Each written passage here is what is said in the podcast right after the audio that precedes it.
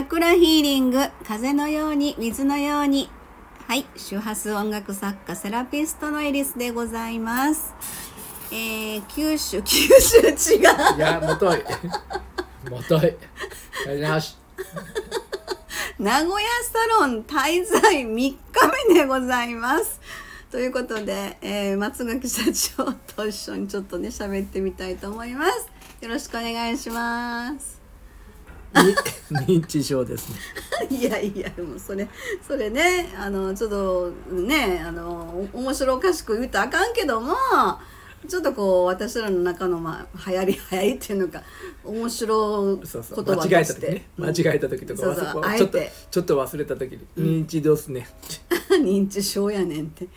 もうちょっとしたら笑えなくなるからねマジの認知症やねんになってしまいかねないので、まあ今のところはちょっと笑ってねもう言ってますけど、うん、ということで今日をね10分ほどねもうそれはいいやんそれはいいやん。要はクラウドファンディングという言葉が出てこなくてあれそれって棒っ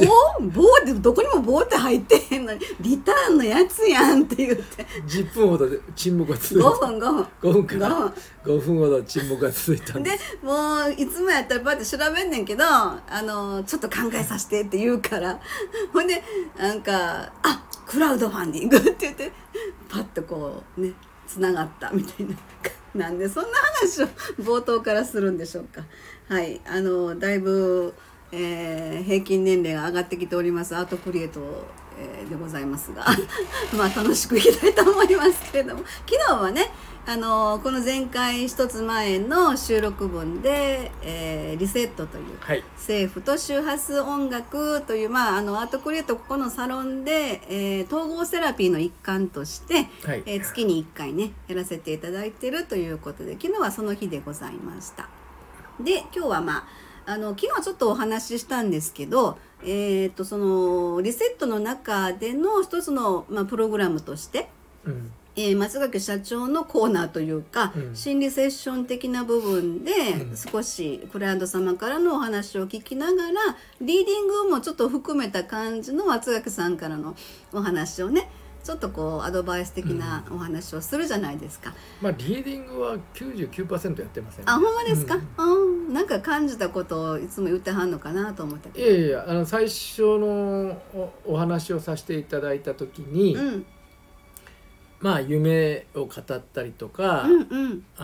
自分のことを語っていく時の言葉ってあるじゃないですか、はいはい、で言葉から出てくる熱量ってあるじゃないですか、こうな気持ちをこういう風にしたいとかいう時の熱量とかあるわけで、でそこのちょこっと悩みがあったりする時がやっぱりそこは一応プロなんで、見るじゃないですか。だ時に自分の言葉からどうしてもこうブロックされて出てこない言葉がいっぱいあるんですよね。あ、なるほどね、それを引き出すために先ほど昨日もちょっとお話し出したじゃあカード使いましょう、わがままカードね。そうあれはちょっと画期的で面白いですね。ずるいねもう一目瞭然で最後残した自分の手札の5枚のカード、これがもう本当に意味軸も私ですっていう代弁をしてくれてるというで、手放したカードもちょっとこの間からのバランスっていう、実は今日もねちょっとさっき話してましたけど、その手放したところがもう実は自分には大事なバランスのところだよっていう、でそこを受け止めることで自分の魂の成長じゃないですけど気づきですよね、どちらかというと成長というか、それを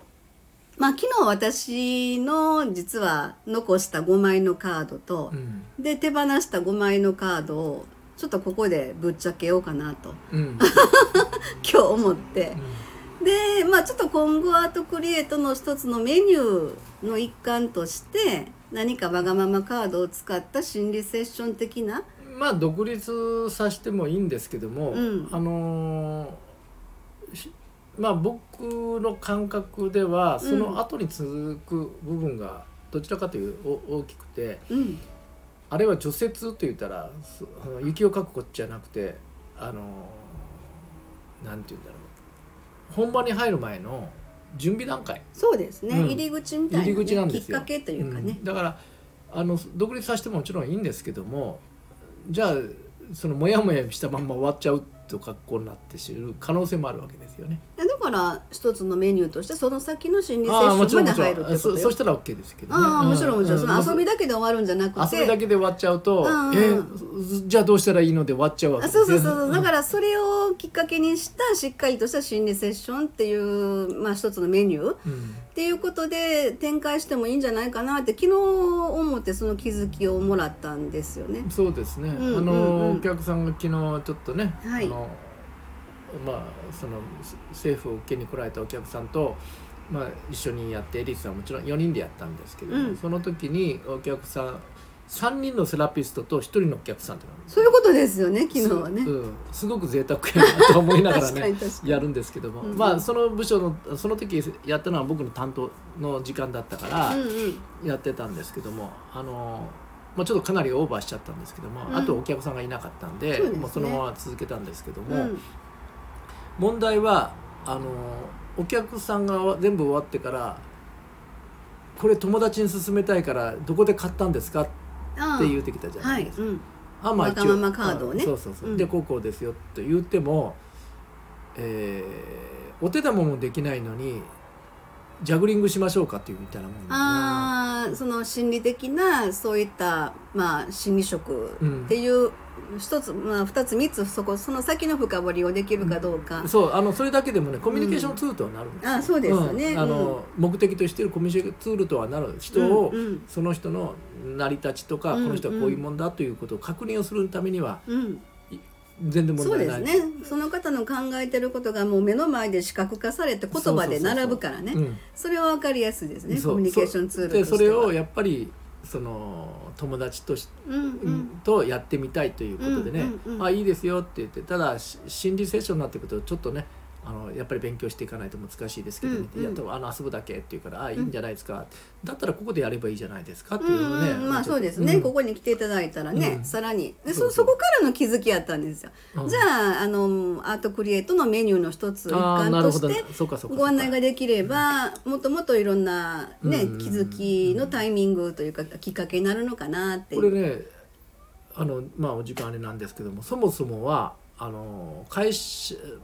別に僕ちょっとこのサロンだけじゃなくて別の会社のところで教育関係もやってるもんで、その教育に社員教育の中のアイテムとして使ってるんですよね。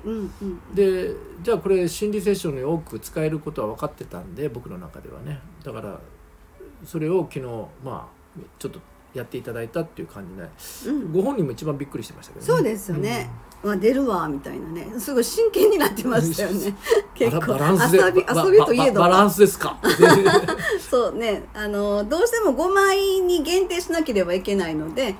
捨てざるを得ない、捨てたくないのにこれってでも出さなきゃいけないんで、それよりこっちの方が自分にとっては必要だなっていう言葉が出てくるみたいなんで、ちょっと私のじゃあ、昨日のやつを、恥ずかしいんですけど。何が恥ずかしい？いや全部自分を丸裸にするような感じがするので、じゃあ残した方から言った方がいいですかね。はい、どうぞどうぞ。私が5枚の言葉で残した言葉。先に言うのは捨てた方の。捨てた方。なぜ捨てたか。なぜ捨てたか。昨日ラジオ放送では残した方言ったよ。違ったっけ？いいや。じゃあ捨てた方、自分の手札の5枚から出した方ですね。そうですそうです。これ5回引いて、その5回こう入れ替えるか残すか、残すか入れ替えるかっていうね、ということで5枚まず出した方ですね。1つ目が、論理性という言葉、先にちょっと言っちゃいますね。2つ目が実力主義、3つ目がハードワーク、4つ目が勝利、5つ目が支援で、私はこの言葉は私からはちょっと苦手だなとか、手に残しておきたくないっていうことで出したんですよね。でそれぞれ自分の中の意味合いはあるんですけど、今のこの5つの言葉を聞いてなんでそれ出したんやと思う方もいらっしゃるかもしれないですよね。でそれがその方のみんな違ってみんないいじゃないですけど、それぞれの、考え方、個性というのか、その環境のこととかね、いろんな部分があるのかなと思います。じゃあ残した方、私お題です、残した方でございます。柔軟、コミュニケーション、ワクワクする、効率、人間的成長、っていうこの5枚を手札に残したんですよね、でまあこれちょっと昨日も話しましたけども、私はやっぱりこう音楽を創作して演奏してってどっちか言ったら感性感覚で、直感でほぼ生きてるみたいな感じのところがあるんですけれども、でも周波数音楽作家っていうことを言えばそれって何っていうところからなかなかこう認知していただけるのにもぶっちゃけこう10年ぐらいかかってるっていうのがあったりするわけですので、その部分で、論理性っていうのは必要だなということで、勉強もしました。でどうやって伝えたらいいかなっていう部分も一生懸命考えて、アートクレートの中でね、社長からアドバイスもいただきながらそういうふうなお話もしてきてるので、論理性はとっても大事やし自分の中でもゼロではないと思ってるんですよ。だけど出しました。でそれ以上に自分の中で必要なのが、柔軟な思考って私常に思ってるので、でハードワークっていうのも結構きついんですよね。ハードワークは嫌だわな基本的にねそうなんとなくね。でお客様からのご依頼とかもあって、お尻叩かないと動かないところも私あるんですけどもね、なかなかこの感性とか創作活動っていうのはやっぱりね、お尻叩かれようが責め立てられようが何も出てこない時は全く出てこないんですよね。これ本当不思議な感覚なんですけど、そういう意味でちょっとハードワークっていうのはちょっと違う、私の中ではちょっとしんどいなって思って捨てるっていうか出しました、あとはコミュニケーションはやっぱりアートクリエイトのメンバーさんとかのコミュニティの場をね作らせてもらってるので、そこで大事な場所かなっていうふうに思ってますね。メンバーさん同士のやり取りもすごく大事なので、ワクワクするっていうのは、創作する部分とかね、柔軟な思考からも出てくるんですけど、で効率っていうのは、効率よくするとかね、効率が悪いとかね、昔からよく言われました。お前は人の倍動いて一人前やってよく言われてたんです、銀行当時から。でそれは自分でも分かってたんで、ノロマの亀っていうなんか懐かしいドラマも知らん人多いよねがありましたけど、要は人が歩いてるところを走って移動してやってたっていう時期もありました。それも分かってたんですよね、効率で。最後人間的成長っていうのはやっぱり自分から手放した論理性、実力主義、ハードワーク、勝利、支援、ここの部分のバランスをしっかり自分の中で受け入れて初めて、効率っていうところにつながって人間的成長へと結ばれるのかな、つながっていくのかなっていうのは自分の中で思ったことです。はい、いかがでしょうか。その効率的と論理的と、からなんだっけ、もう一つ外してたやつは実力主義とかハードワークとか勝利、支援、勝利とかいう、ハードワークも、ハードワークちょっと違うけど勝利っていうのは、全部一貫性があるんですよ。そうですよね、論理的で偏ればハードワークもなくなるんですよ、実はね、だからそれどちらかというと左脳の動き方なんですよ、だけどエリスさんはどちらかというと左脳の動き方するのが得意なはずなんですよ、脳波測定したら左脳の方が動いてますもんね、それに指組み腕組みもそうですけども、左脳がやっぱアウトプットがね、アウトプットも左脳じゃないですか、だから論理的に思考するのは得意な、嫌いじゃないんですよ、ただその今のエリスさんにとって何が大事かというと感性を大事にしているという部分があるんで、そこはちょっと外してる、嫌いなわけじゃない。あ、そうですね、大事には、もうこっちの方が大事っていう感じなんですよ、5枚っていう限定があるので、ね、そう、してもう一つ言うと、全部で10枚なんです、全部で10枚バラッと持って、これの中で一番大事なものを5枚選びなさいっていう言ったのと、1枚ずつ引っ張ってきたのでは選び方変わるんです。ほんまやわ、変わるんですこれ、で1枚ずつすると一回考える。あ、そうやね、だからどちらかと心理に近い状態をやっぱりこれ個人セッションでやった方がいいわ面白い、うんうん、でさっきその続きがあって、うん、出した方のと残したも大事なものを残してくださいというふうに、大事なものっていうのはもう本当大事なんです、うんうんうん、だけど捨てた方の方を見てほしいんです。そうですね、本当は、うんうんうん、なぜ捨てたか、うん、なぜ持ってたのか、うんうんうん、だから捨てた理由があるから持ってる理由があるわけで、はいうん、で持ってる理由は嫌顔で本人の気分は関係なしに好きだからやるんですよ、うんうんうん、だから捨てた方はバランス取るためにそこがなければそうです、ねうん、好きにはなれないんです、はいうん、そのためにこの捨てた方のところちょっと着目してっていう、うん、自分の本心が見えるよっていう、そうですね、そういうことなんです。だから顕在意識潜在意識って昨日もちょっと放送で言われてたじゃないですか、はいはい、そういう部分でもそれが如実に視覚化されて、うん、言葉としてここに現れる。もうちょっと言えばね、うん、生まれた時の基軸と環境の中で生まれてきたゼロポイントが分かれたというふうに思っていただいて、はい、なるほどなるほど。ゼロポイントで好きなとこもちろんあるんだけども、はいはいはいはい、どうもその環境の中でねばならないのを作ってしまった時に、うん、なるほどね、どっちかというと嫌や、うんうんうん、でも多分それね生きていかなければいけない仕方なしの選択っていう部分の環境っていうふうにも考えられる場合が、それヒプノセラピーの話でね、うん、よくあったりするじゃないですか。だから生きていかなければならないねばならないという、まあ、生きるということは当たり前の話なんだけど、そのねばならない手法として、うん、そこを選択してる、うん、その選択の理由がいろいろあるわけじゃないですか、うん、なるほどね、うん、はい、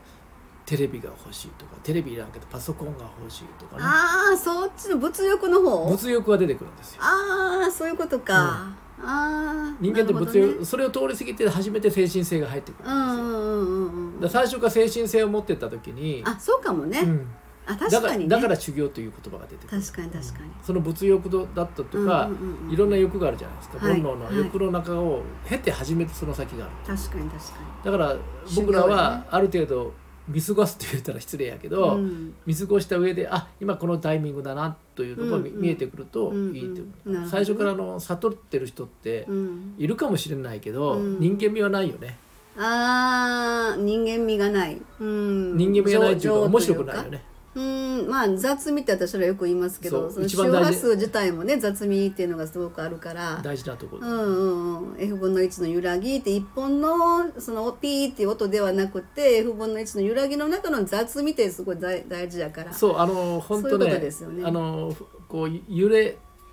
の外にあろうと、うん、そこを大事にしてるんですよね。なるほどね、うん、それが人間味情っていうことでしょうかね。すごいですね、いい話にまとまりましたそう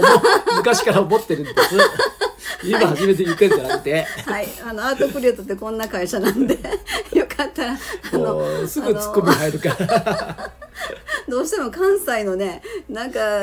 気質がね黙ってられないんです、すいませんはい、ということでいい時間になりましたので、はい、はい、これで終わりたいと思います、はい、ありがとうございます。あ、今日の、写真ですよね、私が残した手札出した手札それをちょっとこうあげたいと思いますので、はい、はい、よろしくお願いします、はい、ありがとうございました。はい、失礼します。お腹痛かった。